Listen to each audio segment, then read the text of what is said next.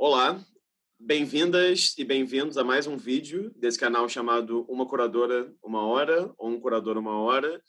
Caso, porventura, esse seja o primeiro vídeo que esteja assistindo aí da sua casa, onde você estiver nesse momento, é, contando um pouco do que é esse canal, se trata de uma série de conversas, entrevistas com curadoras e curadores que habitam diferentes regiões do Brasil e do mundo, né? ou seja, curadoras e curadoras ou brasileiros que trabalham em diferentes lugares do mundo, ou estrangeiros que trabalham no Brasil e que têm diferentes interesses de pesquisa, que entendem de diferentes formas o que é a curadoria e que são também de diferentes gerações. Então, é um canal que, de certa maneira, preza por essa ampla diversidade do pensamento sobre curadoria em artes visuais no Brasil. Então, hoje, temos aqui uma presença muito ilustre, né? Todas as presenças aqui até o momento, até o momento não, até o final são presenças ilustres. Eu queria agradecer a presença dela aqui e queria manter nossa tradição e pedir para ela se apresentar para a gente, por favor. Olá, tudo bem? Prazer estar aqui conversando com você e com quem vai nos assistir mais para frente. Meu nome é Angela Schilling, Nasci em Novo Hamburgo, uma pequena cidade do Rio Grande do Sul, bem próxima de Porto Alegre. Hoje ela está situada no, como se diz lá, na Grande Porto Alegre. Ótimo, Ângela. É, obrigado pelo tempo, disponibilidade, pelo interesse também. É, bom, o nosso caso aqui vai ser uma história bacana essa entrevista, porque a gente não se conhece pessoalmente, né, como alguns outros casos também de entrevistas. E quem falou muito bem do trabalho foi o Joézer Alvarez, né, que é, acho que é muito amigo seu, parceiro aí em, em Porto Velho. Então, queria já começar agradecendo a ele pela indicação. E queria começar contigo, como eu tenho começado com todas as pessoas que eu entrevistei, e pretendo começar assim também, que é começar de um certo começo, né? Então pedir para você contar para mim, para quem está assistindo, como é que foi essa sua, o seu interesse pelas artes visuais, né? Você, como falou agora, nasceu em, Nova, em Novo Hamburgo, é, graduou também em Novo Hamburgo. Então eu queria que você contasse assim, por que que você optou pelas artes visuais e como que foi essa sua primeira formação como artista, porque você, assim como outras pessoas que eu entrevistei aqui, é uma pessoa que atua nessa interseção né, entre ser artista, ser curadora, enfim, e ser muitas outras coisas também. Ok. Bom, eu fiz faculdade de Belas Artes, é, o meu curso era de licenciatura em desenho e plástica uh, da Universidade Fevale, que é uma grande universidade hoje em dia, e foi assim um curso que eu foi muito feliz. Foi um curso excelente, com grandes professores, inclusive na, na época em que eu fiz, aliás, vale dizer que eu entrei na faculdade em 72 e me formei em 75. E neste período, a faculdade recebeu o prêmio da Unesco como uma das, das melhores faculdades da América Latina. Então, a gente tinha assim um orgulho enorme de estar lá, né, naquela faculdade. E ela foi maravilhosa. E numa das matérias que eu que, eu, que nos foi apresentada entre inúmeras, né, foi a xilogravura. Aí nesta nessa matéria eu me vi assim, tive certeza de que era o que eu queria como artista, né, como arte porque ela alcançava um número maior de pessoas.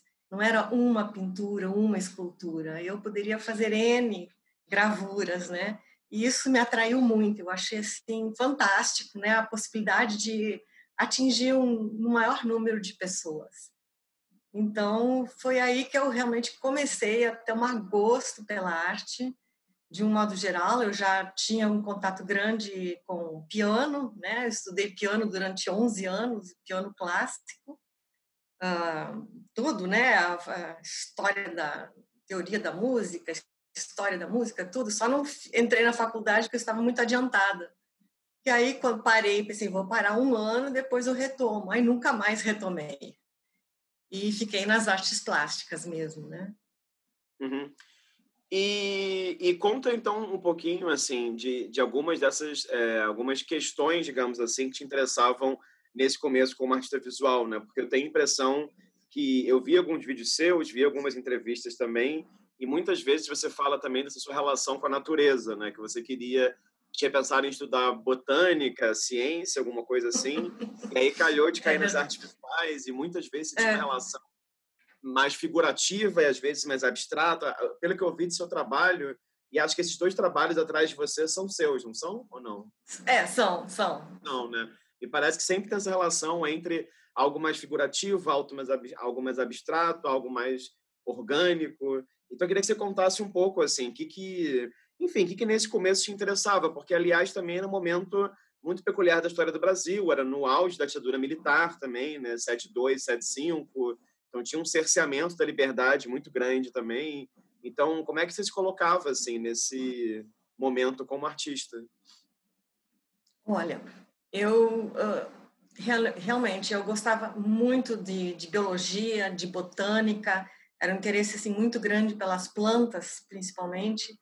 E aí até eu pensei, cheguei a pensar em fazer faculdade de biologia ou então farmácia, bioquímica. Não que eu gostasse de química, mas porque eu gostava da, da das plantas, né? Desta outra parte. E, e eu morando em casa, né, lá no, no sul, eu brincava muito. Eu estudava em cima de uma árvore. Então eu subia na árvore para estudar. Eu tinha uma relação muito forte com a natureza, né? Eu plantava, eu gostava de ter o meu canteiro, as minhas plantas, então tudo era tinha uma proximidade muito grande com as plantas. E também da cidade de Novo Hamburgo tinha uma pequena floresta de eucaliptos, daqueles bem cheirosos. E toda vez que a gente saía e voltava para a cidade, quando a gente estava meio dormindo, eu acordava com o perfume dos eucaliptos. Eu já sabia que a gente estava chegando. E um dia eu cheguei em casa e não acordei, não senti o perfume dos eucaliptos. Depois eu soube que derrubaram tudo para abrir uma estrada. Ai, eu fiquei muito revoltada. Eu disse, meu Deus, e agora nunca mais vou sentir aquele perfume, aquele aroma maravilhoso do eucalipto, né? E aí eu fiquei pensando, ah, se um dia eu puder fazer alguma coisa, eu quero fazer alguma coisa voltada para chamar a atenção da natureza, né? Por isso, meu trabalho sempre foi voltado para a natureza, né? Plantas, flores, eu usei muito asas de pássaros. E, a princípio, eu fiz muita pesquisa também de célula. Durante alguns anos, eu fiz muitas gravuras com células vegetais, de vegetais. Então, ficaram umas gravuras, assim, bem bonitas. Um, e depois eu fui ampliando as coisas. Então, a princípio podia ser até assim mais uh, figurativo, mas nunca foi assim muito figurativo. Eu pegava as partes e ampliava. Aí, claro, virava um abstrato, né? Só eu que sabia o que, que do que, que se tratava. E quem olhasse para o trabalho não ia identificar, né? Mas uh, e aí que foi mais para o caminho abstrato, né? Que na uhum. verdade era um figurativo ampliado. Uhum, uhum, uhum. Agora, é, nesse momento também, quando, quando, você mandou uma última versão do seu currículo aí, que eu achei bacana, é, tem uma coisa que me chamou a atenção, que, claro, nesse momento, ali na, na graduação, você me parece que se envolveu com muitas agitações culturais, digamos, né? Assim, você tanto organizou a exposição da Fevale em 73, que foram centenas de artistas, quanto também é, teve, se trabalhava, se eu entendi certo, como organizadora assim, de exposições do diretório acadêmico, né? Tem até um projeto, se não me engano, chamado Arte para o Povo, quanto também você foi uma das pessoas que incentivou a criação da primeira galeria de arte contemporânea de Novo Hamburgo, em 75, que chama Cavalo Azul, ou que chamava Cavalo Azul. Então, eu queria que você comentasse, assim, porque é, eu acho, se eu entendi corretamente, que esse termo curadora né, um termo que você vai usar mais sistematicamente só depois, mas eu queria que você comentasse nessa, nessa, nesse começo da sua trajetória, né, como é que era estar nesse lugar de agitação, de organizar as coisas, né? Ah, era, era muito bom. Eu sempre, eu acho que eu, bom, não sabia, mas era muito nova nesse, nesse período que eu estava fazendo eu comecei na faculdade, estava com 20 anos, mais ou menos, né? Então, eu, eu gostava muito de organizar, eu sou uma pessoa organizada, então eu gostava de organizar, de planejar tudo, desde o comecinho até o final, tudo, aquele leque enorme de, de, de necessidades né, para algum evento né, acontecer. Então, logo eu entrei no diretório acadêmico, fazia parte da diretoria, eu fiquei responsável pelas exposições da faculdade toda, então eu organizava, reunia o material, montava, sem nunca ter feito, né? Eu fui aprendendo, né? E, e ficava bacana, né? Ficava direitinho, organizável, era assim, sempre fui muito crítica, né? E muito uh, perfeccionista. então eu era muito exigente com todo mundo. E eu achava assim muito bacana que é uma cidade culturalmente assim muito ativa. É uma cidade pequena, tem hoje uns 250 mil habitantes, mas a cultura é, é efervescente lá até hoje.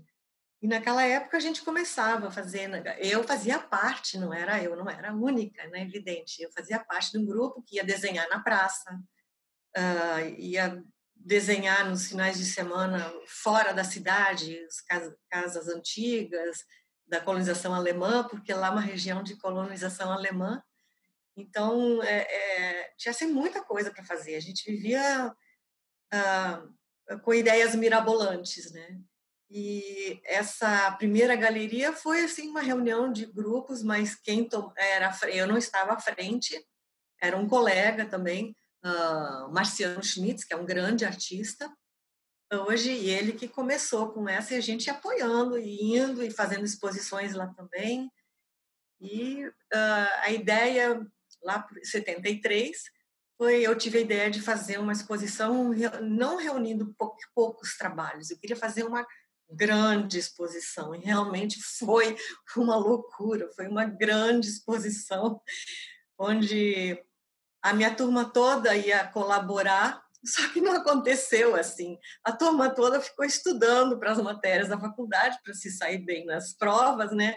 E eu fiquei trabalhando enlouquecidamente, praticamente sozinha, um, para montar essa exposição, porque a coisa cresceu muito. Foram uns 250 trabalhos, 66 expositores, para arrumar espaço, uh, painéis, uh, eu tive que pensar tudo para expor num lugar que lá não tinha galeria de arte naquele período, não tinha nada, né?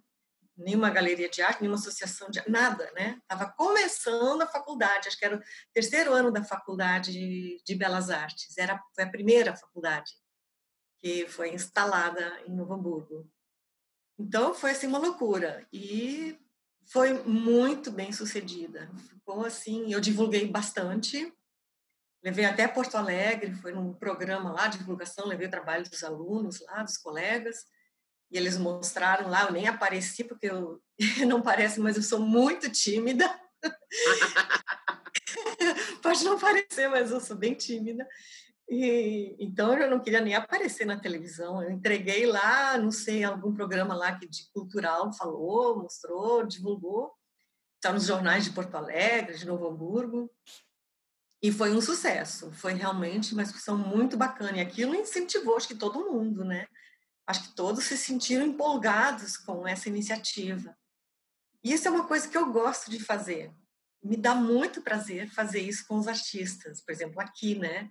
Valorizar ao máximo o trabalho deles e botar eles lá em cima e eles se sentem tão bem, é tão grati é muito gratificante, né? Uhum. Deixa eu fazer uma pergunta, Angela, que eu nem tinha planejado aqui, mas te ouvindo agora, de vontade de perguntar. E talvez pareça uma pergunta um pouco óbvia para algumas pessoas que vão assistir, mas acho que é legal de perguntar. Qual você acha que é a importância de uma exposição, né, nesse sentido mais tradicional mesmo de exposição, né, uma arquitetura, um espaço, enfim, para alguém que está começando como artista, né? Porque te ouvindo agora, me parece que era muito disso também, esse seu interesse de organizar essa exposição na Universidade de Novo Hamburgo, né? Para os alunos também terem oportunidade de participar de uma exposição. Então, qual que você acha que é essa importância?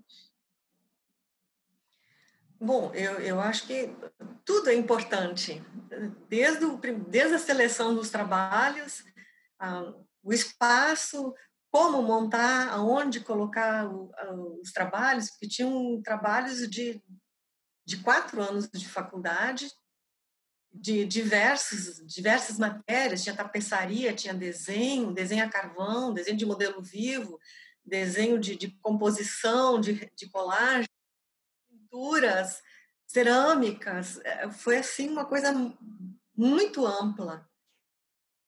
Assim, muito doida, né? Fazer isso tudo acontecer. Mas é, o espaço eu acho que é muito importante. Mais ou menos, né? O tamanho não pode ser uma coisa muito grande nem muito pequena, porque senão se perde, né? Foi muito perdido. Então você tem que eliminar. Eu não queria eliminar ninguém. Já já estava, todo mundo ficou feliz e ficaram doando. Demorou um pouquinho. As pessoas estavam, não estavam sentindo confiança em entregar os trabalhos para mim. Então demorou. Eu tive que ir de sala em sala falar, pedir, me, me colocar, né? Colocar a proposta até que eles, eles começaram a trazer os trabalhos, né? E aí foi aquele volume enorme, de não vou tirar nenhum, vai tudo. E eram trabalhos bons, né? Eram todos trabalhos bons. Claro, a gente dava uma orientada, né? Os próprios professores orientavam, né? E eu acho tudo, tudo é importante, né? Desde o espaço, a iluminação, bom, não teve iluminação, porque foi um espaço assim que eu consegui, não era uma galeria, um museu, nada, né? Era um espaço, então, uh, eu acho que tem que ver tudo isso, né? Uh, o espaço, iluminação, os painéis, ou paredes, ou como vai expor, né? Madeiras, ou, ou para colocar o material para colocar as esculturas, né? Uhum. Pedestal, coisa assim. Uhum. E, a, é e aí, Ângela, queria te perguntar sobre, então, que logo na sequência você muda para o Rio de Janeiro, né? Você Sim. vive 34 anos no Rio de Janeiro é, se eu entendi corretamente, posso falar uma grande besteira aqui. Você vem para o Rio em 76? É, final de 75. Posso dizer, em 75 eu estava no Rio de Janeiro. E daí eu queria te perguntar assim, porque pelo que eu vi na sua trajetória, você circulou por muitos lugares no Rio, fez as célebres oficinas lá do Manos, anos 70, fez curso na PUC, fez curso no Museu do Folclore, ofereceu cursos também sobre mais diversas questões. Então, queria trazer aqui um pouco para minha sardinha, né, de perguntar como é que foi essa experiência no Rio de Janeiro para você e também, claro, perguntar por que que você veio para o Rio de Janeiro, né, que já é uma pergunta mais pessoal mesmo. É. Uh, bom, eu procurei logo, porque como eu estava fazendo gravura, já no, no, Rio Grande do Sul, eu tinha meu ateliê de, de, de gravura, né, de estilo tinha prensa, tinha tudo, né? E eu queria dar continuidade a estilo. Eu procurei, mas assim, logo de cara eu não achei, não encontrei nada de estilo, a não ser gravura em metal. Eu disse, bom, vou lá ver como é que é, né? E aí eu fiquei encantada com essa técnica, né? Ela é fantástica, né? Muito exigente, mas também ela pode ser muito refinada e tem aquela coisa do controle dos ácidos, e, e, o trabalho braçal, o trabalho intelectual, a criatividade, é, é um, eu acho assim, muito completo, te absorve, te consome totalmente, né? E eu gostei muito disso, fora a possibilidade dos múltiplos, né? E, e aí eu fiquei, eu levei acho que mais de dois anos para entrar numa galeria de arte. Eu não entrava, eu, eu passava pela frente bem rápido. Como é que alguém me chamasse para entrar? Porque aí, e aí, a timidez. Uh, e aí até que eu fui naquela galeria, fui procurar Macunaíma, que hoje não existe mais, lá da, do prédio do Museu Nacional de Belas Artes. Na época o diretor era o Germano Blum, e ele marcou uma exposição, viu meus trabalhos, gostou e marcou então uma exposição para mim lá. Foi a minha primeira individual lá no Rio de Janeiro, né? E aí fui, né? Fui indo, fui procurando os espaços um, e fui expondo e fazendo os cursos. Eu não queria parar nunca, aquela coisa é, da atividade, de não parar, aquela coisa contínuo, né? Você é um motor contínuo, eu sou acho, um pouco hiperativa. Então, aquela coisa de não parar, de estar sempre buscando, buscando qualquer coisa para te acrescentar conhecimento, né, cultura, e eu importante. Não, bacana. E, e você lembra, assim, de, não sei, de algumas exposições que você viu no Rio que você acha que foram importantes para para você? E você chegou a ter também experiências no Rio também de organizar exposições também?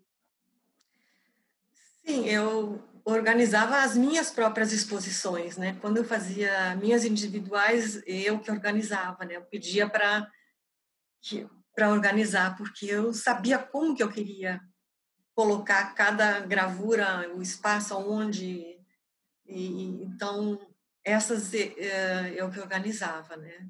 As coletivas já não, porque aí já são outras cabeças e na, a princípio naquele começo não existia curador.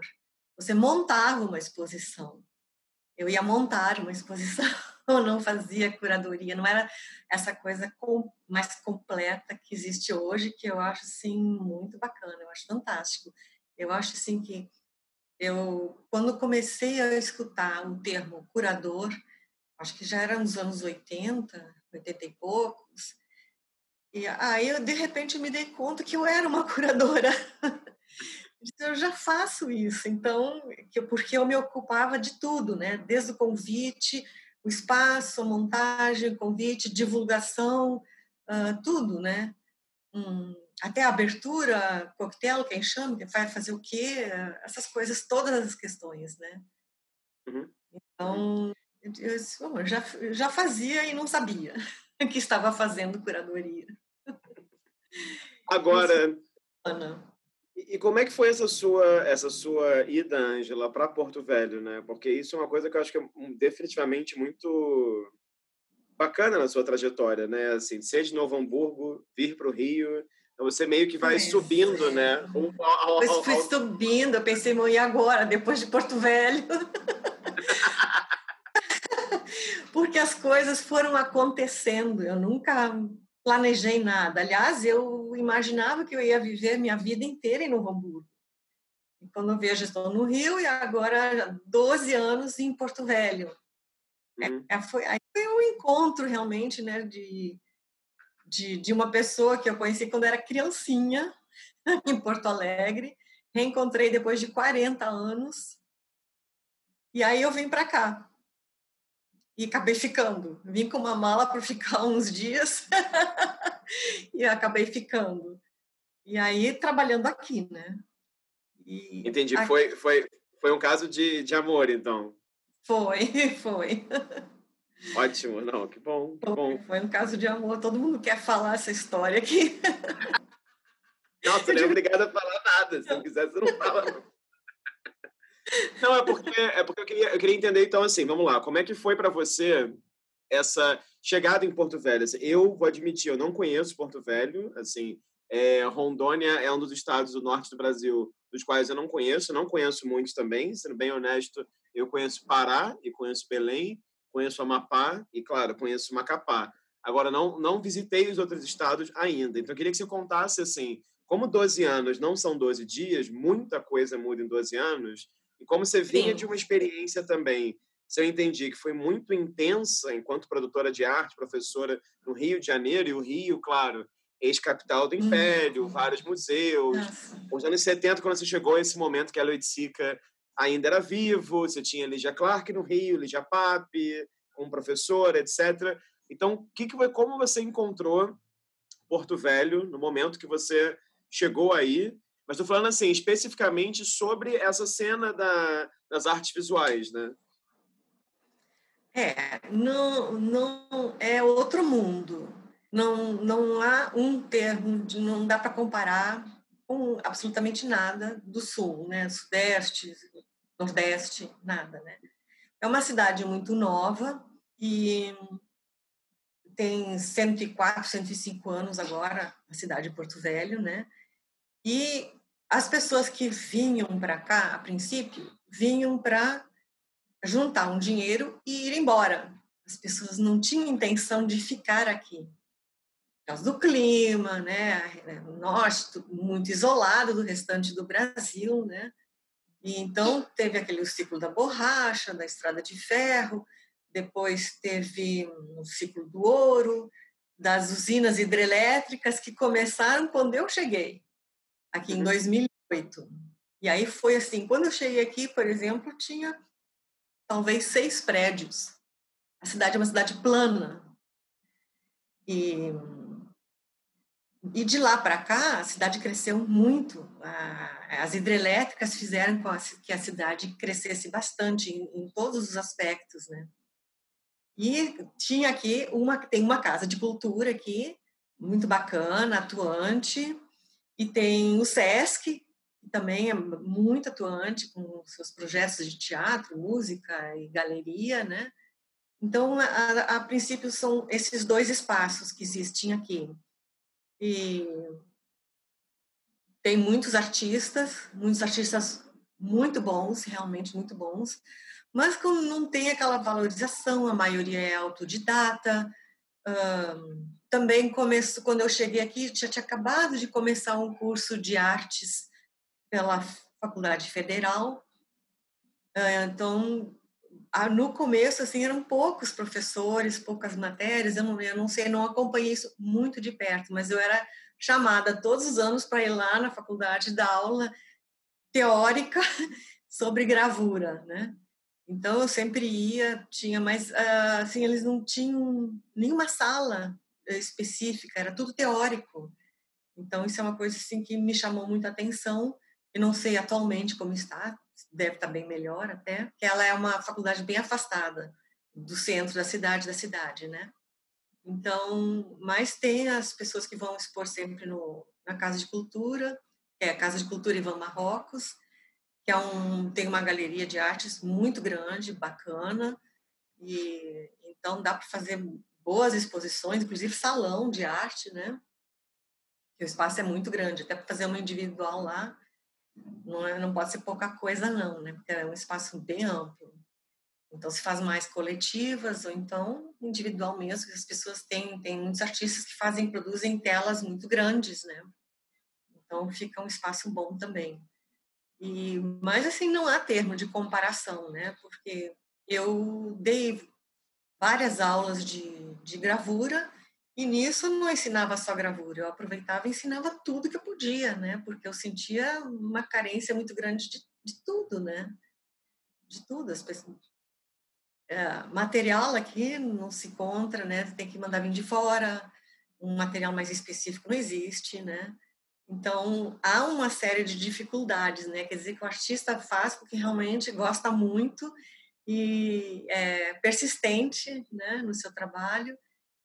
E o que falta aqui mesmo é muito incentivo das áreas administrativas, assim, das secretarias de cultura.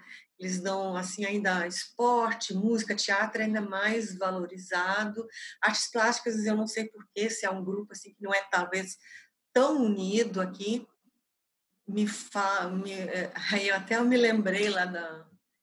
Me lembrava sempre do Rio, porque lá tinha o tempo a Associação dos Artistas Plásticos, eu tinha carteirinha, e, e, até na época quem era muito atuante era o Valério Rodrigues, né? E a Solange também. E, então a gente fazia aquelas reuniões lá no Rio, tinha, sei lá, mais de 100 pessoas. Aqui, quando você faz uma reunião de artistas, vai meia dúzia só. E é muita, já está muito bom, se não vai ninguém. Então, ah, falta muito, falta tudo, muito, muito de tudo. Uhum. Então, uhum. assim, quando eu cheguei aqui, a impressão que eu tinha assim que faltava bons profissionais de todas as áreas. Então, tipo assim, mais ou menos eu me sinto meio pioneira, né? E claro que tem museólogo, que tem assim, que, uns dois museólogos que eu saiba, né?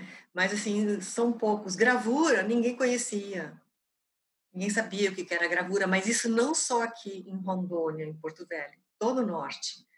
Eu, eu tive, aliás, eu fui convidada uh, pelo SESC para representar Rondônia num projeto muito bonito, que é o projeto uh, Amazônia das Artes, nas capitais de toda a Amazônia Legal. Eu tive a oportunidade de conhecer as capitais e mostrar a gravura, né, fazer workshop, trabalho, vídeos e a exposição um, em várias capitais do norte. As únicas que realmente tinham gravura pouquíssimo, uma pessoa ou duas faziam gravura.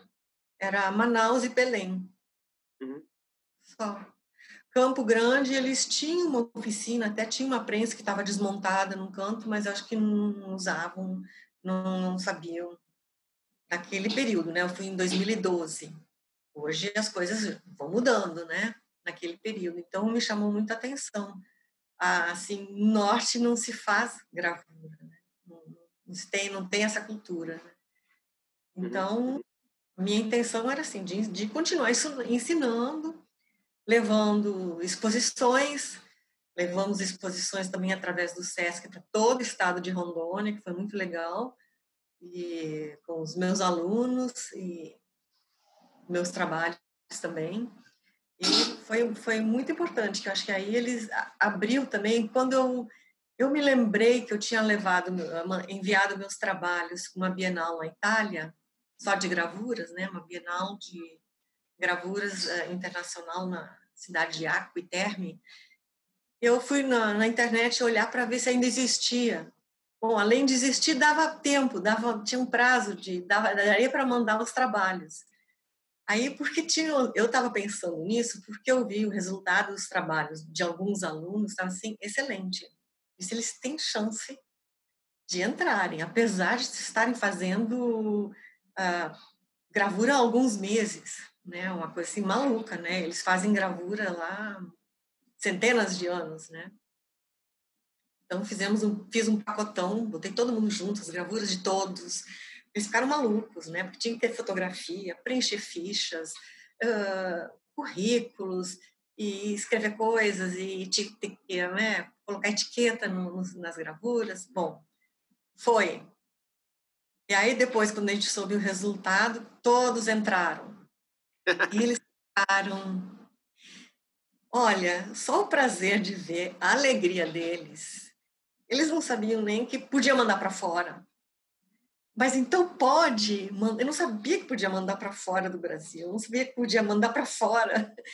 E outra outra aluna me falou assim, mas então o Brasil inteiro vai ver? Eu digo, não, o mundo inteiro vai ver eles fazem os catálogos, né, como é internacional, ah, vai para todas as partes do, do, mundo, né? Então foi uma coisa assim, uma mudança muito grande na cabeça deles, né? Que eles viram assim o potencial que eles tinham, que podia ser mostrado uh, com uma coisa assim muito positiva daqui, de Porto Velho, porque eu assim eu quando eu cheguei aqui eu me senti assim muito ignorante porque quando eu fui ver no mapa onde, onde ficava. A gente lá no sul, no sudeste, a gente não sabe nem onde é que fica, é lá, lá para cima, mas não sabe onde, né? E eu fui ver no mapa onde ficava Rondônia, e aí eu comecei a prestar atenção nos noticiários, o que, que se ouvia. E as coisas que eu via não eram, não eram boas coisas, né? Eram só as coisas assim bem pesadas. E aí eu pensei, não, vamos mostrar as coisas boas daqui.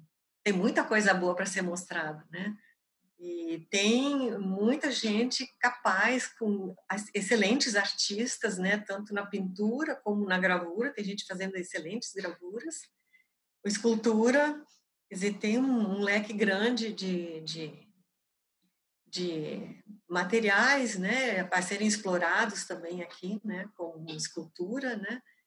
e pintura, só que falta prática, né? Incentivo e fazer, botar para cima, né? Uhum, uhum. Queria, Ângela, é, depois de ouvir agora, uma pergunta que acho muito importante de fazer e que eu sinto que isso é muito comum na prática de muitas curadoras que estou entrevistando, que é esse lugar de educação. Então, assim, talvez seja uma pergunta que pareça óbvia também, né? Mas qual que é a, a importância que você vê de estar nesse lugar como artista, mas também educadora. Eu vou nem usar o termo professora, vou usar o termo educadora, entendeu? Me parece que é algo também que te percorre desde a juventude também, né? É, eu, eu, eu nunca segui a profissão de professora, né? Exclusivamente. Sempre dei cursos livres, né? Em projetos, coisas assim. Mas eu acho importante e ensinar arte na, nas escolas, desde pequenininho, incentivar. Eu, eu acho que isso é tão importante como beber água, dormir. Uh, arte, eu acho que faz parte da vida, é cultura, é uma coisa inata. Mãos e colocar as ideias para funcionar, né? pensar, meditar e colocar isso num papel, numa tela, né? numa argila. Uh, e só isso não tem que começar de, de pequeno mesmo, né? Aqui tem uma artista plástica que dá aula para criança desde um ano. Põe a mãozinha na tinta e, e já eu acho isso fantástico, né? Eu acho que é por aí mesmo, né? E aí seguindo, né? Isso não quer dizer que a pessoa vai ser um artista, mas se, se transforma a pessoa numa pessoa melhor, com certeza. Uma pessoa mais sensível, mais observadora, uh, mais equilibrada. Eu, eu acho que é, só tem coisa positiva. Então, eu acho a arte é fundamental. E a arte conta a história né, de um povo, conta a história de uma cidade, de, um, de uma nação, né, de uma comunidade porque eles que se retrata, se retrata o que se tem à sua volta, né? As percepções das pessoas que que veem o que acontece à sua volta, né? Uhum, uhum. Então, eu até ano passado, eu acho que foi ano passado, sim, eu fui convidada para dar uma aula de um curso de estilogravura para uns alunos de 17, 18 anos em outra cidade, uma cidade próxima daqui, Candeias, e é uma coisa assim que eu nunca fiz. Eu pensei, meu Deus, aula, assim, quantos alunos? Porque gravura é uma coisa assim, você é tipo uma aula particular, né? Então não se dá aula para uma quantidade muito grande de alunos. Eu falei, no máximo 15 alunos, assim, né? Bom, tinha uns 18 ou 20, não sei, não contei. Mas foi muito bom, muito produtivo. Eles providenciaram as madeiras pequenas, eu levei goivas, tinta, tudo, mas foi muito bacana. Eles adoraram. Foi um dia inteiro, assim, foi um, uma corrida, né? Uh, com a Chilo, né? Eu já uh, pro, uh, pedi que providenciasse um já um esboço, um, um croquis de alguma coisa que eles quisessem fazer. Então eles estavam trabalhando na escola a semana da literatura, né? Do literatura de cordel. Então foi importante fazerem Achilo. E foi uma experiência também, assim, foi é, é uma loucura, né? Porque é muita gente para você ensinar para quem nunca soube o que é a gravura, nada, zero, né? Então, foi gratificante também, foi muito bacana. E eu senti como eles gostaram e como é, é uma, uma lástima, assim, que as direções não, não incentivam mais essa parte de cultura e de arte para qualquer idade. Uhum, uhum, uhum. Porque a gente vê o brilho nos olhos deles, as expressões deles de contentamento, o que eles fizeram, o que eles realizaram ali. E tem ali a cópia, né? tem a prova do que eles fizeram, muito bom. Ah, bacana. Daí, é. Ângela, deixa eu te fazer uma pergunta. Vamos então começar a falar mais desse, dessa sua carreira, desse seu percurso, né? desde quando você começa a se intitular mais como curadora. Então, estava vendo aqui, então você chega em Porto Velho em 2009, é isso, mais ou menos? É, 2008. 2008, tá. E aí eu estava vendo aqui que em 2012 você faz um curso de curadoria com a Fernanda Albuquerque, que é lá de Porto Alegre, trabalha agora como professora na URGS, né, na Federal, e trabalhou como uma das curadoras da Bienal do Mercosul em 2000 e 2014, talvez, não vou lembrar agora da data. É, ou talvez antes até mesmo, 2012. Eu acho que 2015, 2015, 13, 15. É, por aí, nesse, nesse, nessa primeira metade dos anos 10. E aí, depois, se eu percebi bem, no mesmo ano de 2012, você faz, assina, assim, claro, eu, eu, eu, eu entendo perfeitamente quando você fala que você era curadora dos seus próprios trabalhos, mas eu quero começar a pensar aqui junto contigo sobre quando você olha para outros trabalhos. Né? Então, tem essa exposição da Regina Veloso, se não me engano, sobre África até, que, se não me engano, foi na Casa de Cultura Ivan Marrocos, certo? E aí, é. se não me engano, pelo que eu vi no seu currículo, essa seria a primeira curadoria, digamos assim, né? desde lá dos anos 70, que você faz sobre trabalhos que não são seus. Então, queria que você comentasse um pouquinho para a gente, Ângela, é, como é que foi a experiência do curso com a Fernanda Buquerque e como que foi esse começo de organizar exposições em Porto Velho sobre artistas daí. Então, por exemplo, teve tanto esse trabalho da Regina, quanto teve também essa exposição do Micheliton, Geração Criativa, quanto essa Sim. do Assis Chateaubriand, é, quanto foram, essa também... exposições do Bototo, com Bototo, ata. Isso. É, na, foi em 2012, neste ano a Casa de Cultura estava fazendo algumas modificações e eles queriam fazer, porque quem decidia tudo era a direção, o, o diretor. Então ele quis uh, que houvesse uma curadoria que que fizesse esse acompanhamento, fizesse mesmo a curadoria das exposições, e mas que queriam três uh, curadoras, né, ou curadores.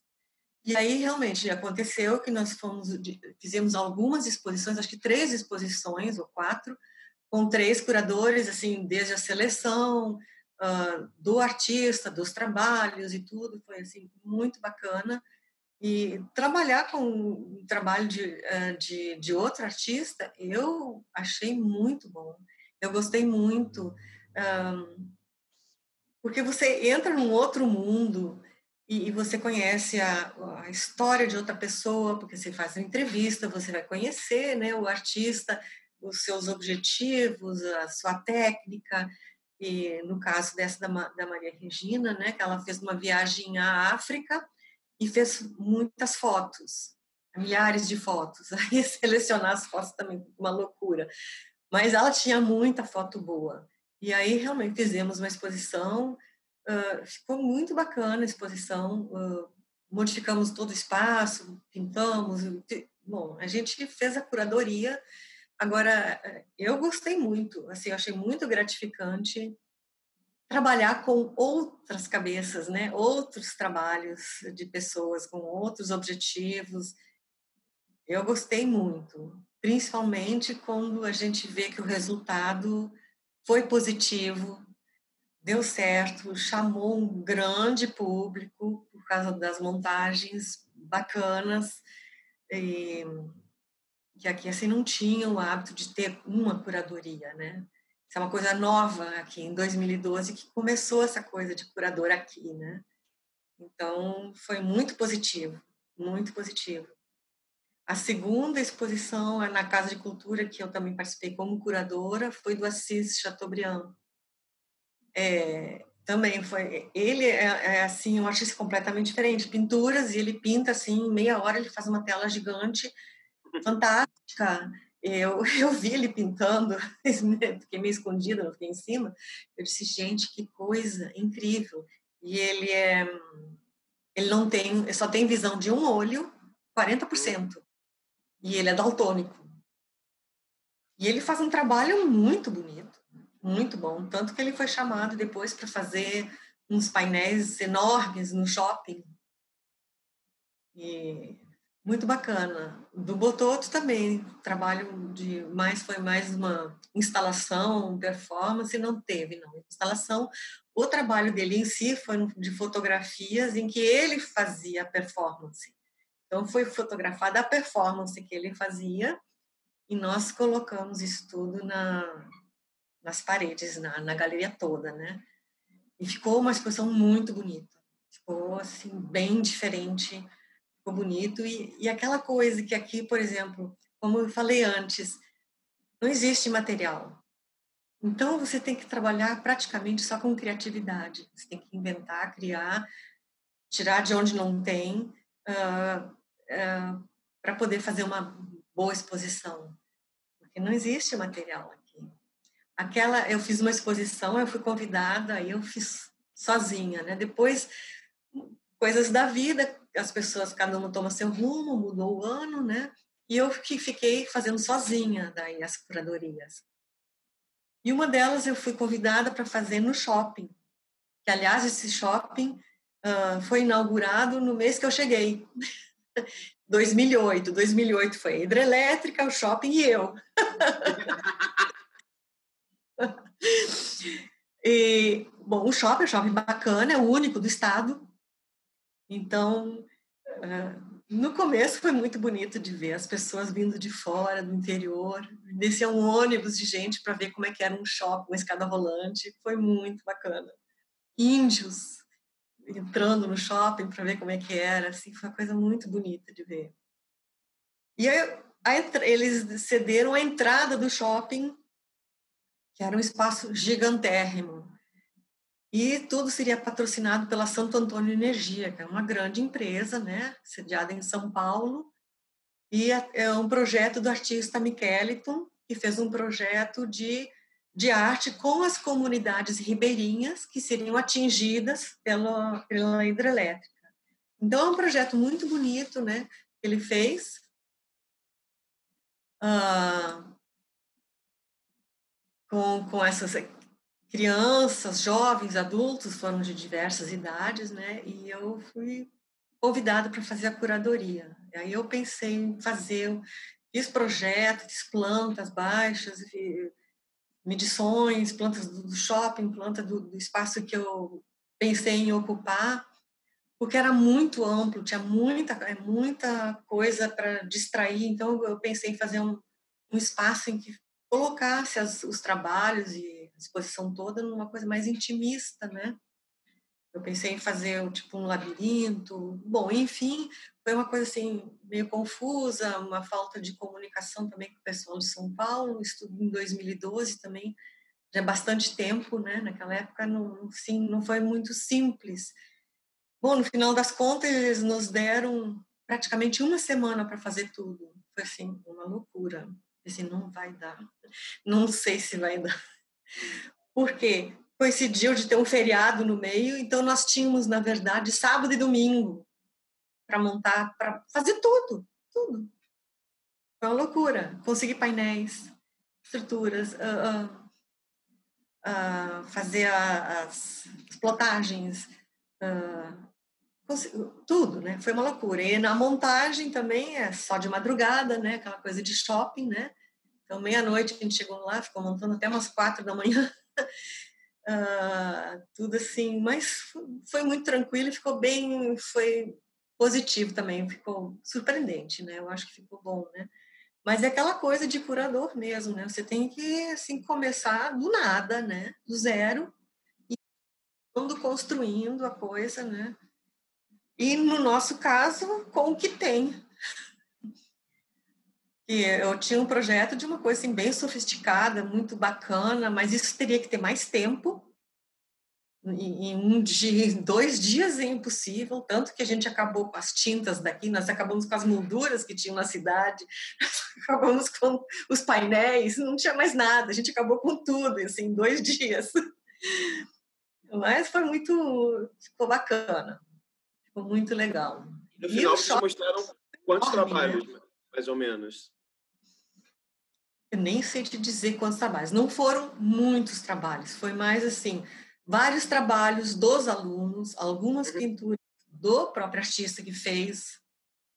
Aí tinha painéis uh, mostrando uh, como foram administradas as oficinas e também era impossível trazer trabalho de todos os alunos, então o artista fotografou e desenhou e foi para os painéis em tamanho bem grande, assim, com imagem das crianças, dos desenhos deles. E tinha áudios também, então tinha aparelho de televisão, tinha áudios, tinha várias coisas acontecendo ao mesmo tempo. Né? Uhum, uhum, uhum. E aí... Completa. Ângela, queria, queria seguir pensando nessas questões das suas curadorias aí. É... Queria que você falasse um pouco sobre esses diferentes espaços que tem em Porto Velho, né? Porque você falou da Casa de Cultura Ivan Marrocos. Eu sei que recentemente abriu a Galeria de Arte da Biblioteca Municipal, em 2014, inclusive abriu com uma exposição individual sua. Sei também Sim. que tem a Galeria de Arte do Porto Velho Shopping e tem a Galeria do Sesc também. Então, eu queria que você comentasse um pouco sobre esses espaços, o que, você acha que tem de, claro, de diferente entre eles, e se existem outros, outros equipamentos também é, públicos ou particulares em Porto Velho que abrigam exposições, né? É, infelizmente, é só isso mesmo que você citou por enquanto, né? Como eu te disse, é uma cidade muito nova, não é uma cidade grande. Aqui, Porto Velho tem 500 mil habitantes. Então, uma coisa que eu, quando eu vinha para cá, eu pensava assim: ah, a primeira coisa que eu quero fazer é conhecer as galerias de arte, conhecer os artistas, os espaços. Mas não tinha, né? Não tem, né? não existe nenhuma galeria comercial, não existe nenhuma. Existe exatamente isso que eu te falei. A Casa de Cultura, o SESC, a biblioteca, espaço da biblioteca, e tem um espaço do shopping, mas o espaço do shopping não é uma galeria de arte, é um espaço que eles cedem para se fazer exposições. É um espaço muito bom, grande, mas não é uma coisa contínua, né? Não é aquela coisa assim de uma galeria, né?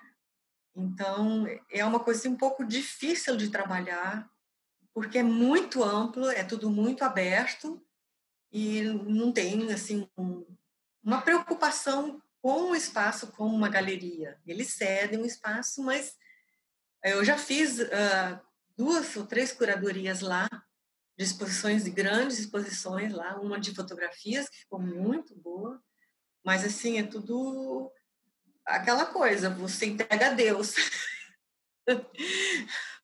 Porque não há uma segurança, não tem alguém que acompanha, a não sei que o artista fique lá de manhã, de tarde, de noite, né? Uma loucura. Uhum.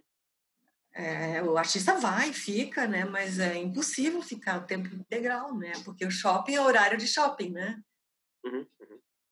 Então, a biblioteca já é mais tranquila, né? Tem, tem tudo, tem segurança, tem um espaço bacana, tem a própria biblioteca, é um ambiente de cultura, então é um espaço bom para exposição e fizeram tiveram boas exposições lá, inclusive com esse mesmo artista, o Miquelito, que fez uma exposição interativa e foi muito interessante porque ele colocou as, os alunos, as crianças, as pessoas a pintarem junto com ele.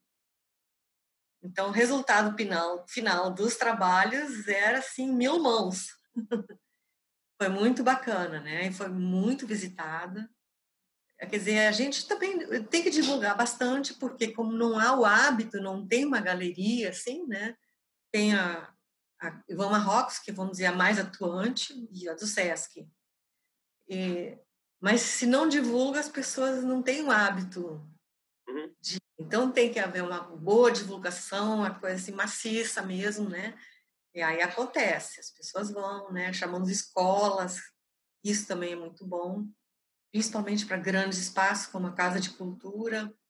O SESC também tem uma galeria boa, tem o pessoal com a cabeça muito boa, tem, eles fazem exposições assim mais, vamos dizer, de vanguarda, eles escolhem e trazem também, às vezes, professores para ensinarem várias técnicas ou fazerem exposições. São pessoas mais de vanguarda, né? Então, porque aqui, assim, o que se, se eu encontrei muito é aquela arte bem regional, né? Ah, então, eu levei um tempo, né, para me adequar a, aos critérios daqui, né? tem excelentes artistas aqui, excelentes pensadores, ah, muita proposta legal. O Joesé, que você falou no começo, ele, ele lida mais com arte de cinema, de vídeos, assim, já é, também é outro departamento, né?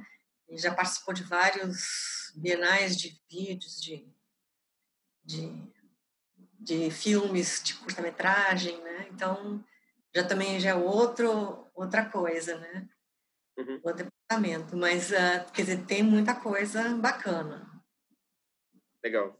Agora, nesse sentido, esse evento que o SESC organiza, o Amazônia das Artes, ele é muito importante, né? Você pode falar um pouco, assim, qual você sente que é a importância desse evento?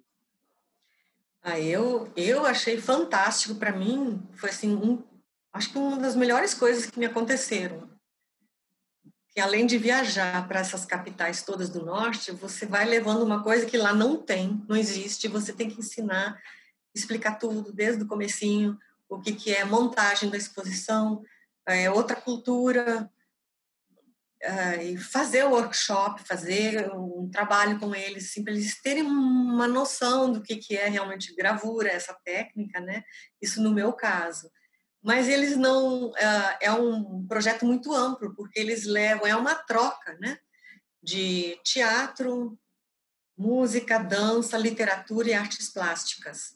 Então, eles fazem esse, essa troca, esse intercâmbio entre um estado e outro. Isso vai desenvolvendo durante o ano todo.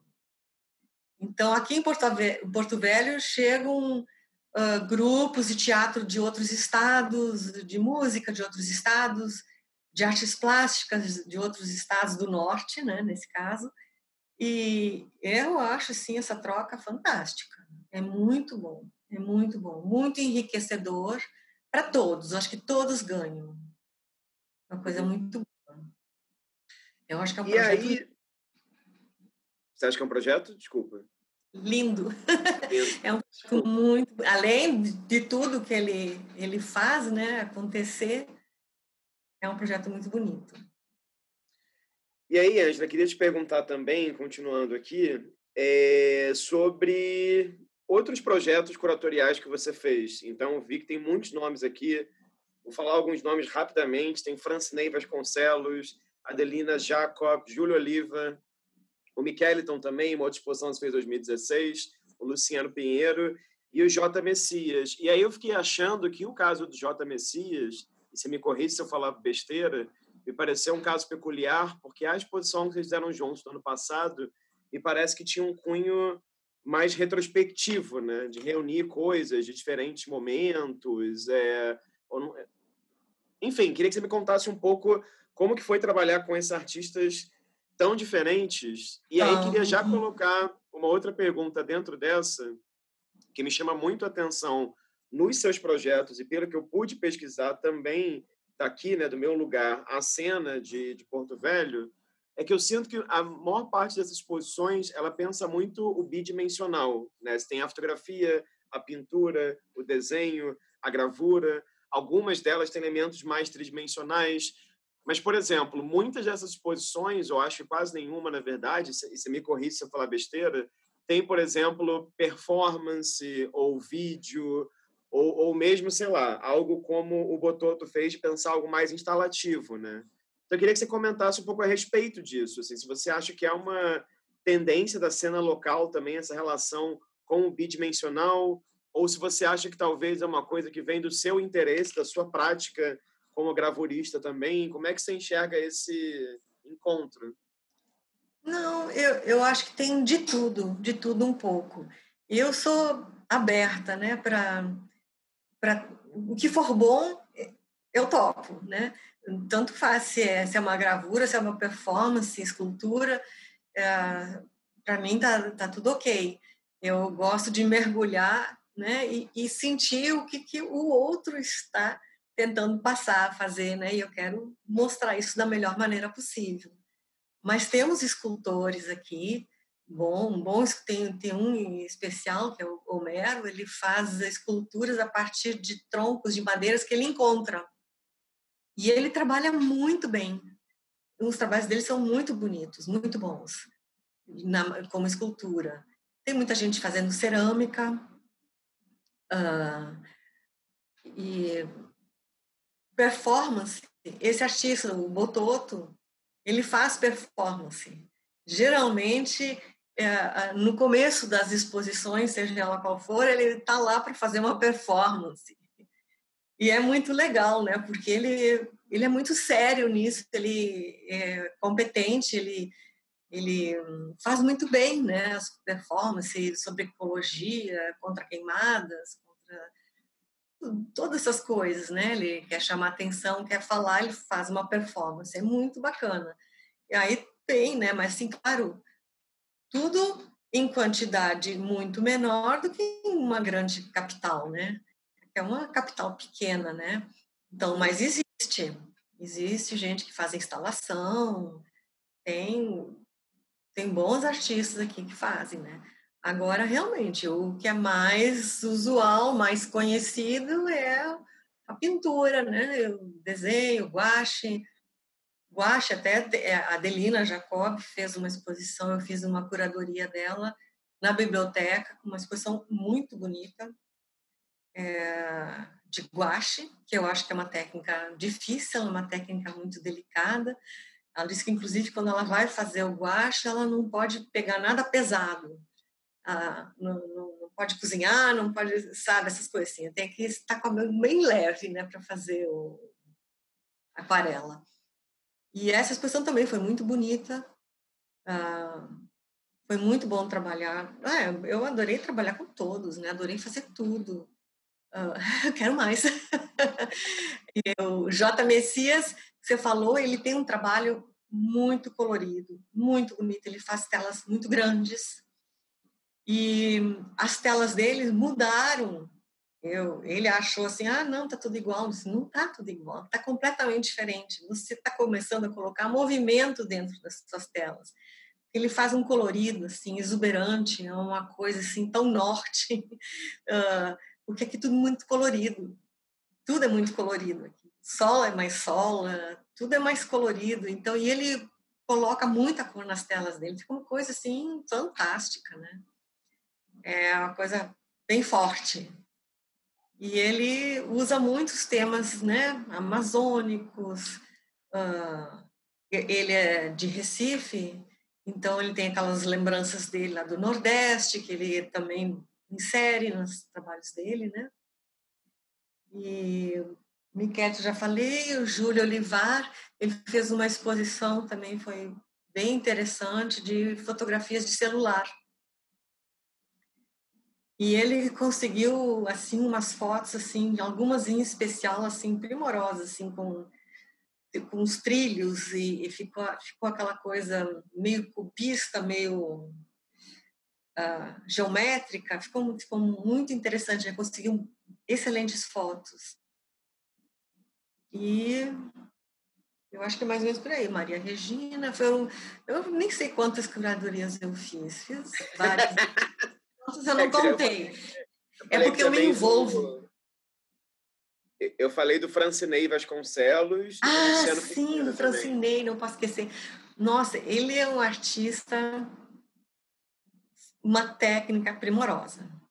Ele, ele faz um, ele tem um trabalho de pintura muito, uh, como, é que vou dizer, é vou dizer, de muita qualidade. Ele consegue uma excelente qualidade.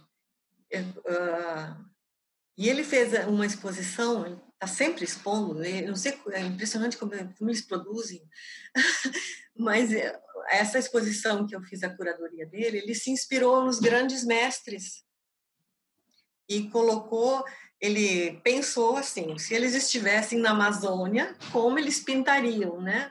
As telas dele. Então ele colocou Salva, Salvador Dali, Van Gogh, Tarsila do Amaral, um, e vários outros agora não estou lembrando o nome, né? Mas o trabalho dele ficou muito Ficou muito bom, ficou uma surpresa, assim, gratificante de ser um belo profissional, os profissionais, assim, que poderiam colocar trabalho em qualquer parte do Brasil, uhum. tranquilamente, nada assim de principiante, apesar de ser autodidata, uhum. mas com trabalho excelente, todos eles.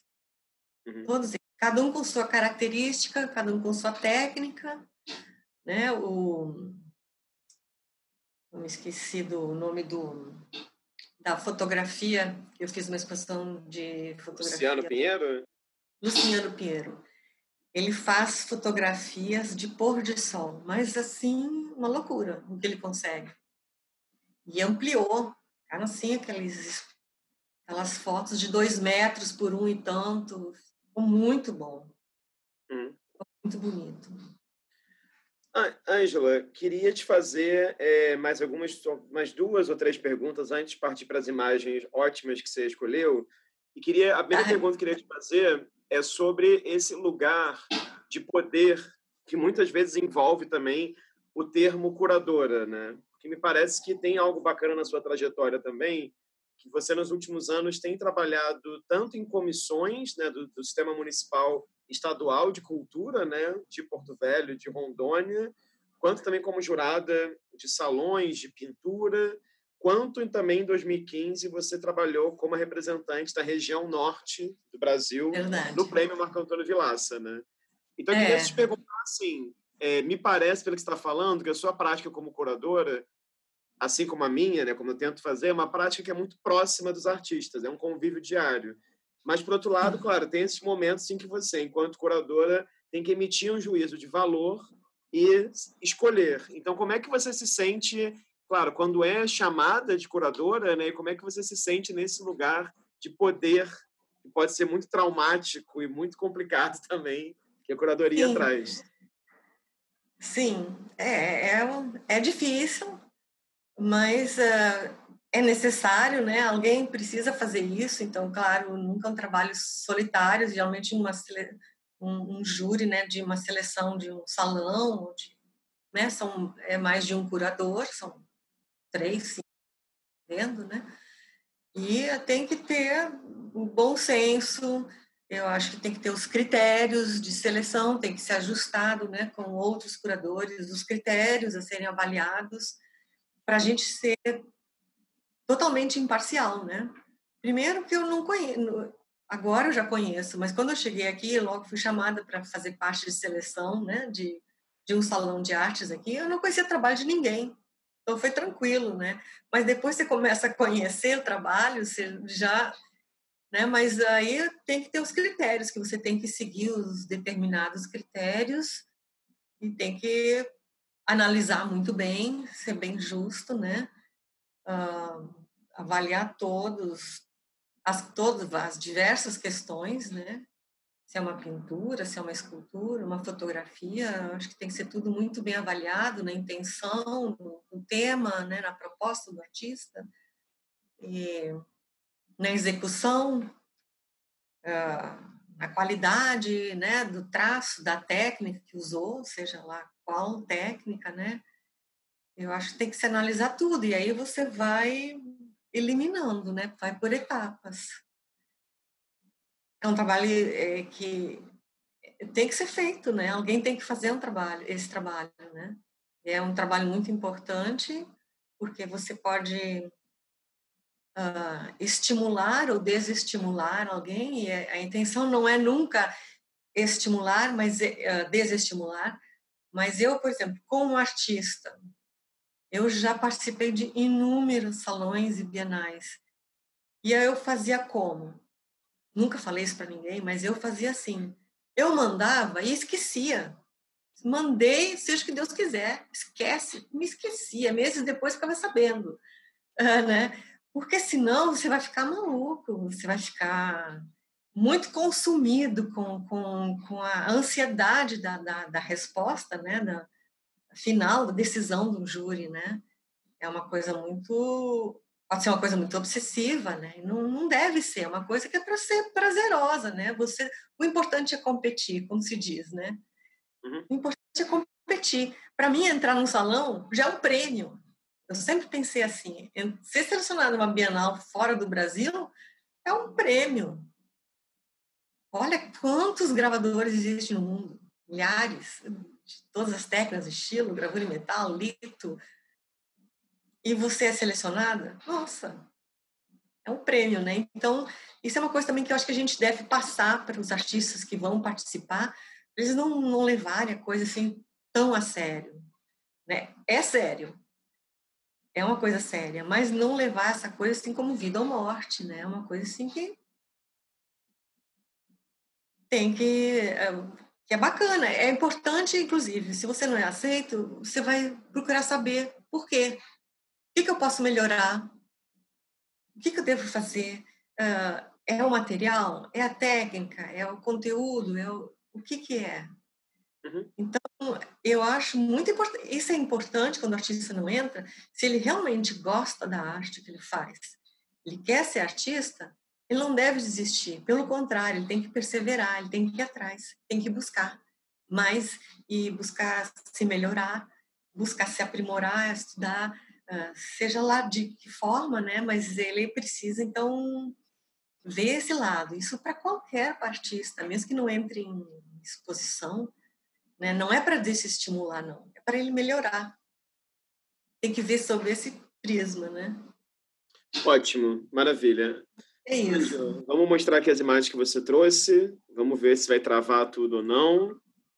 Espero que não. Não, por favor. ah. Bom, você trouxe, você escolheu duas imagens. Queria que você me contasse para a gente por que essas duas imagens e por que, que esses artistas são importantes para você. Pois é.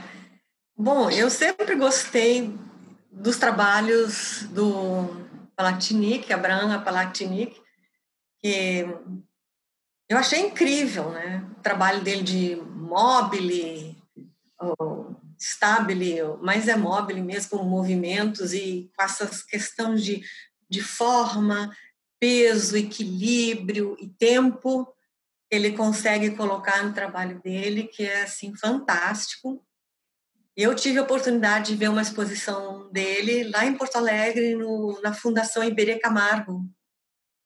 Foi uma exposição belíssima, bem completa, inclusive com pinturas, instalações, os móveis, objetos, e, e principalmente esses objetos cinéticos, né, que eu, eu fiquei encantada, eu já conhecia, assim, mas tão de perto eu nunca tinha visto, né.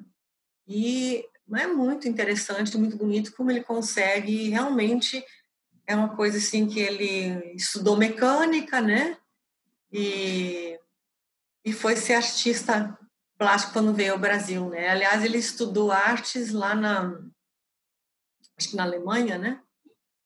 Mas quando veio ao Brasil, ele continuou fazendo o que ele tinha em mente lá no sul da Alemanha, que é Stuttgart, né?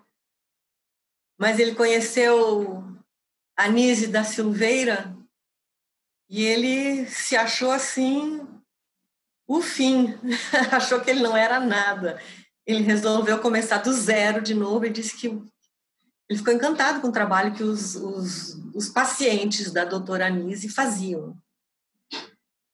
E aí ele parou com tudo que ele estava fazendo, que ele aprendeu lá na Alemanha, e foi começar do zero, né?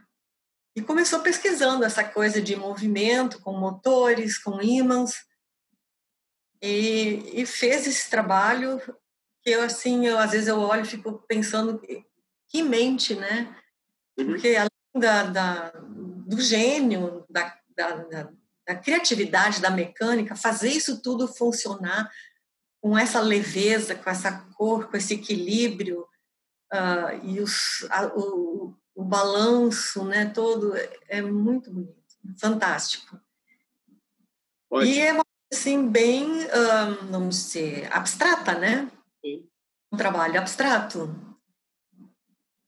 que um trabalho, vamos dizer assim, que eu acho que tem muito a ver, talvez comigo, por causa da gravura em metal, porque é essa questão do material, né? Talvez. Eu sempre gostei de mobile, né? os móveis do Calder, Gustavo, e ele é um dos maiores artistas em objetos cinéticos do mundo, né? Comparado com o Calder e Matisse e outros, né? Que fizeram também. Uhum, uhum, uhum. Eu é, acho, assim, espetacular. Eu acho interessante como que ele é muito diferente da, do outro artista que você escolheu, né? Assim, é uma... Pois é. Eu escolhi esses dois, que eu adoro os dois, e não, um não tem nada a ver com o outro. São dois extremos que eu acho fantástico, porque o Krashberg é aquela coisa assim, natureza, né? Que é coisa muito orgânica, que eu gosto. E, e essas formas, essa forma, é, essa escultura é a flor do mangue, né? Ele conheceu os manguezais lá em Nova Viçosa, né? Que ele foi levado a essa cidade para conhecer os mangues e ele ficou apaixonado e não saiu mais de lá. E ali que ele fez a grande criação dele, das obras dele, que são monumentais, obras imensas, né? Eu não sei como é que ele faz uma coisa tão monumental. Hum. Uh, e também é um gênio, porque fazer essa estrutura toda é coisa de engenheiro que ele, ele fez, né? Engenharia e arte também. E ficou se dedicando apenas à arte, né? E ele consegue através dessa desse material que ele usa, que é todo o material que ele retira das queimadas, das destruições, ele usa troncos de árvores queimadas, galhos, cipós, troncos de coqueiros e, e N coisa, o que ele encontra nas queimadas, ele retira, leva para o seu espaço, para o seu ateliê e faz e transforma em obra de arte. E os, os trabalhos deles, assim, não dá, é, não dá para escolher qual é o mais bonito, o, o que chama mais atenção, o que fala mais. Todos eles falam muito, dizem muito e são simplesmente belíssimos, né? Com uma coisa que está morta e é tão orgânica, tão viva. É, é um trabalho incrível. Eu acho que é um exemplo de vida desses dois artistas, né? Eu acho o Krashberg assim ainda talvez muito corajoso, né? Porque ele realmente se isola, né? Vive no meio de uma floresta, do, do mato, para fazer os trabalhos dele em total, praticamente total silêncio, né? Uhum. Ele é a natureza. Uhum. Uhum. Já diferente do Palatinic, que fica em oficina com todo aquele trabalho mecânico, com motores, ele usa toda a tecnologia ele pode e ao mesmo tempo da tecnologia que existe, ele gosta de usar os materiais artesanais. Ele gosta de fazer ele mesmo, com barbante, com ele fabrica os próprios, as próprias ferramentas. Então, é, é uma pessoa incrível. Quer dizer, ele procura materiais que ele tem à mão, ele não quer uma coisa de difícil acesso. Uhum. Então, o que tem à mão, ele usa e vai servindo para a proposta dele. Uhum. Uhum. Incrível. E o resultado, sim, fantástico. Muito bom, muito boa seleção. E acho que é interessante também esse fato que são dois artistas, curiosamente, não sei se coincidência ou não, dois artistas estrangeiros, né, que, que pois é. vêm para o Brasil e dois artistas que pensam também esses limites muitas vezes fictícios entre o que é figuração, o que é abstração. Acho que é, foi muito bacana a escolha, né? Um do pequeno, um outro do monumental. E você falou é bonito também, um da oficina, o outro da relação direta. É, são são opostos, né? É. São é. são artistas opostos, apesar deles os dois terem ascendência europeia, mas se bem que o Abraham Palatinic nasceu em Natal uhum. brasileiro, né? Mas deve ter ascendência lá de fora, com certeza. Né? Sim, sim. É, é, a perseverança, né? Cada um perseverou, é isso que eu, que eu acho importante dizer, né? Quando a pessoa quer alguma coisa, mesmo sendo difícil, você tem que ir atrás, tem que perseverar, você tem que conquistar. Não é fácil, nem sempre é fácil. Às vezes, para um determinado artista é muito fácil, para outro não. Mas aí, se ele realmente quer isso, ele tem que ir atrás. Muito bem. Ângela. Conseguiram. Queria te perguntar, na verdade, antes da pergunta surpresa, queria fazer uma pergunta que eu esqueci de perguntar, mas está aqui anotada na minha frente. Eu vou te fazer agora. Que muitas vezes, quando você fala de gravura, você fala muito sobre o termo ah, eu gosto de gravura porque não é o único, é capaz de dividir as coisas, de multiplicar. Daí a pergunta é: você acha que a curadoria também é um ato de divisão e multiplicação? Ah, eu acho que é. Eu nunca tinha pensado nisso, mas eu acho que é, sim, porque você vai, você trabalha dentro de um espaço, colocando o trabalho de uma outra pessoa da melhor forma possível. Para quê? Para mostrar para outros. Então, é uma multiplicação. Eu acho, é. Eu não tinha pensado nunca nisso, mas é uma coisa em que eu sempre gostei de fazer. Eu sempre gostei de, de planejar, de organizar, de até o final, até o último detalhe mínimo, de, de, acompanhar, né? Eu sou nessas coisas assim, eu sou a primeira e a última a sair. primeira a chegar e a última a sair. Então, eu gosto de todas as etapas. Maravilha. Agora sim, vamos para a pergunta surpresa, que é o seguinte: a cada sete pessoas que eu entrevisto, eu mudo a pergunta, né? E como você está sendo a 37 pessoa que eu entrevisto, a gente está num bloco novo de perguntas, enfim. Ah, meu. É, eu nunca sei quem vai pegar as perguntas, porque as pessoas marcam, remarcam, então é meio aleatório mesmo. A pergunta é: queria que você me dissesse uma curadora ou um curador que você admire de alguma forma e por que que você admira a trajetória e a prática desse curador ou curadora. Oh, meu Deus. Pode pensar à vontade, pode ser qualquer pessoa do mundo, do Brasil, é, fora. Porque o termo curador, como a gente já tinha conversado antes, é um termo, pelo menos ah, a meu ver, é um termo assim, mais recente. Né? Uhum. Então, você, eh, a gente conhece, eu conheci vários, né? vários curadores, mas que, na verdade, eram críticos de arte, ou então só faziam textos, só faziam crítica né? no jornal, revistas, ou catálogos, coisas assim mas curador, curador mesmo, assim como a gente sabe hoje, que faz um pacote todo, né? Uh, eu não cheguei assim, eu a conhecer pessoalmente, acho que nenhum. Hum, não estou lembrando. Eu já vi tantas exposições, mas eu também nunca me ative a ver quem estava fazendo a curadoria. Uhum, uhum era um período também que eu não estava fazendo, era uma coisa assim que eu não, não me atinha a isso, né? Uhum. Saberia, sim, uh, críticos de arte, sim. Me diz uh, então, um crítico de arte que você eu, Um crítico de arte assim, que eu gostava muito era o Geraldo Edson de Andrade. Eu achava, assim, uma pessoa muito bacana. Quem não, não fazia, assim, curadoria, mas escrevia muito bem, que eu também gostava, era o Dionísio Del Santo eu achava ele muito bom, além de excelente artista, professor. Claro. Ele escrevia muito bem. Um, os mais antigos eu conheço Jacob Klintowitz, não conheço pessoalmente, mas eu conheço o trabalho dele, os escritos dele, tem inúmeros livros publicados, né? Mas como ele é de São Paulo, também eu não não conheço, né? De São Paulo só via internet. E assim Não, agora. Tá ótimo, tá, tá, os nomes... Mark Berkowitz foi que fez. Ele já pegava mais nessa parte. Isso em 70 e poucos.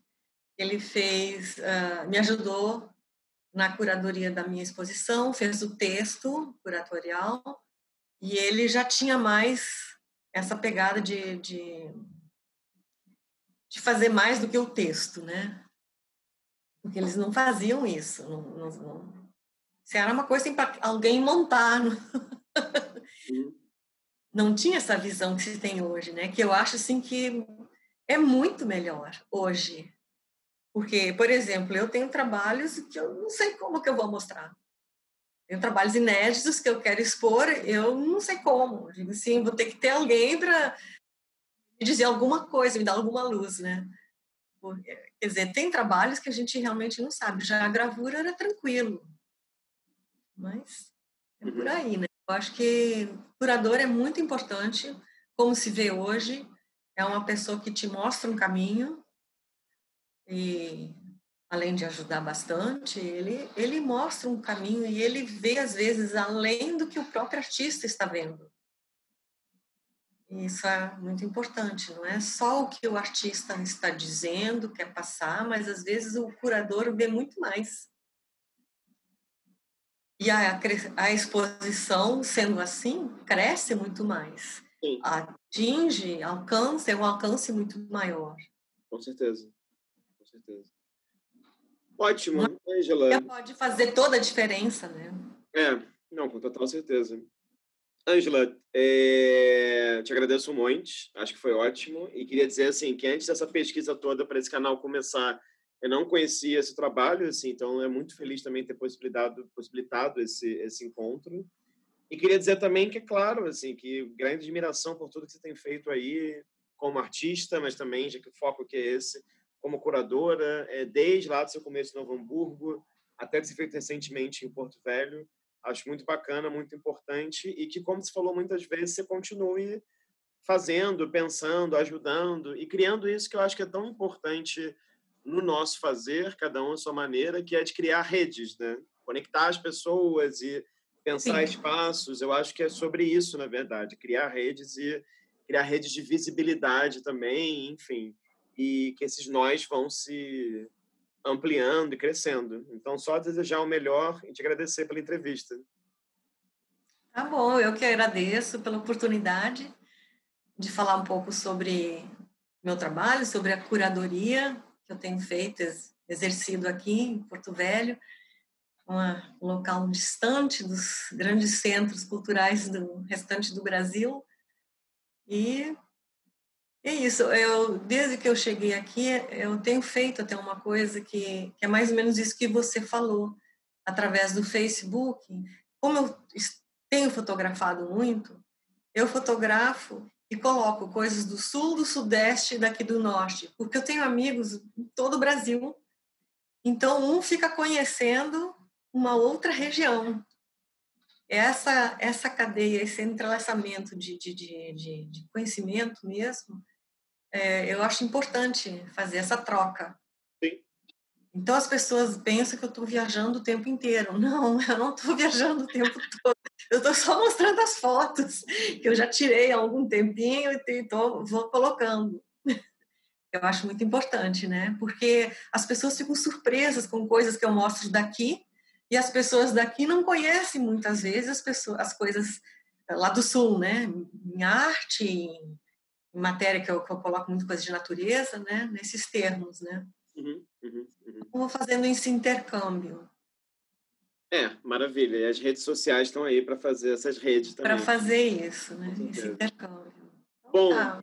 para quem assistiu até aqui, a gente agradece a sua presença. Essa foi uma entrevista com a Angela Schilling, é, curadora nascida em Novo Hamburgo, Rio Grande do Sul, que atualmente mora em Porto Velho, em Rondônia. Então, caso seja o primeiro vídeo que vocês assistindo no canal, fico convite a clicar e ver outros vídeos com outras conversas com curadoras e curadores do Brasil inteiro, com diferentes práticas, interesses, diferentes gerações também.